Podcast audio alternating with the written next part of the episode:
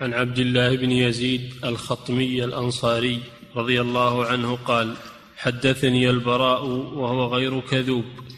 قال كان رسول الله صلى الله عليه وسلم إذا قال سمع الله لمن حمده لم يحن أحد منا ظهره حتى يقع رسول الله صلى الله عليه وسلم ساجدا ثم نقع سجودا بعده.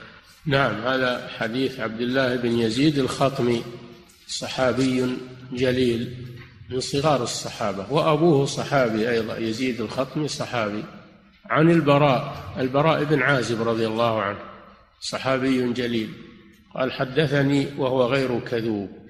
هل الصحابي يحتاج إلى أن يقال أنه غير كذوب؟ هل هذا من باب التزكية؟ أو هو من باب التقوية؟ هذا من باب التقوية. لا من باب التزكية. كما قال ابن مسعود رضي الله عنه حدثنا رسول الله صلى الله عليه وسلم وهو الصادق المصدوق. هذا من باب التقوية لا من باب التزكية لأن الرسول صلى الله عليه وسلم ليس بحاجة إلى التزكية. كذلك الصحابة ليسوا بحاجة إلى التزكية لأن الله زكاهم وإنما مراده التقوية.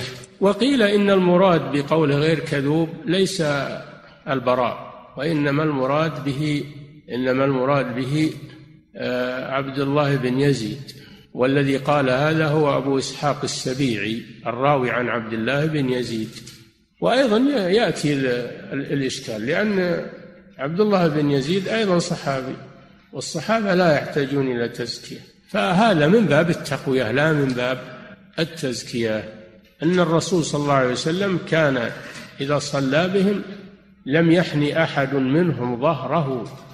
إذا ركع إذا سجد الرسول صلى الله عليه وسلم يبقون واقفين بعد الركوع معتدلين حتى يقع النبي صلى الله عليه وسلم ساجدا على الأرض لا يحني أحد منهم ظهره حتى يقع الرسول صلى الله عليه وسلم ساجدا على الأرض ثم يسجدون. فهذا يبين ما ما يجب على المأموم في حالة انحطاط الإمام للسجود وأنه يجب على المأموم أن يبقى واقفا لا ينهزع حتى يسجد الإمام على الأرض ثم يسجد بعده. وهذا مثل ما سبق في الأحاديث ولا تركعوا حتى يركع. إذا ركع فاركعوا وإذا سجد فاسجدوا.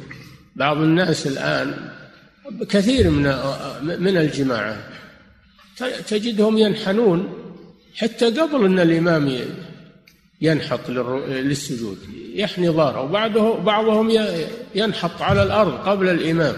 وهذا من الشيطان. هذا من الشيطان ليخل بصلاتهم.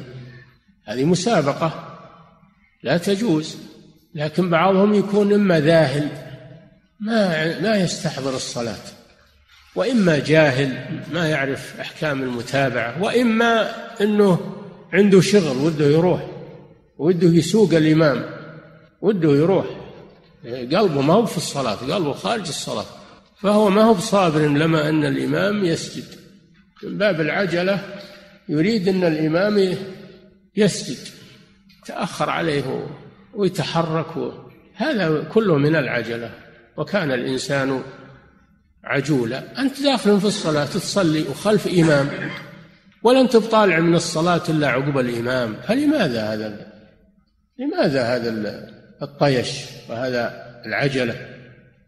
على المسلم أنه يتنبه لهذا وأنه يتأدب بآداب الصلاة وآداب الإمامة لئلا يتلاعب به الشيطان.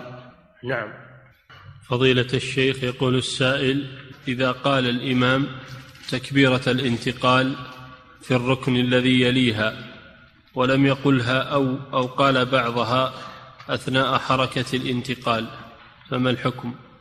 محل تكبيرة الانتقال بين الركنين. تكون بين الركنين ولا يأخرها إلى أن يدخل في الركن الثاني. فمثلا إذا انحط من القيام إلى الركوع إلى السجود. انحط من القيام إلى السجود يكبر في أثناء هويه وينهي التكبير قبل أن يصل إلى الأرض. هذا هو المشروع. لكن لو ذهل أو جهل ولم يكبر إلا بعد ما وصل إلى الأرض. الصلاة صحيحة وإن كان هذا خلاف المشروع. الصلاة صحيحة لأن هذا قل من يسلم منه. ولهم كل الأئمة فقهاء. ما هم كلهم فقهاء يجهلون هذه الأمور. فهذا الأمر يتساهل فيه إن شاء الله. نعم.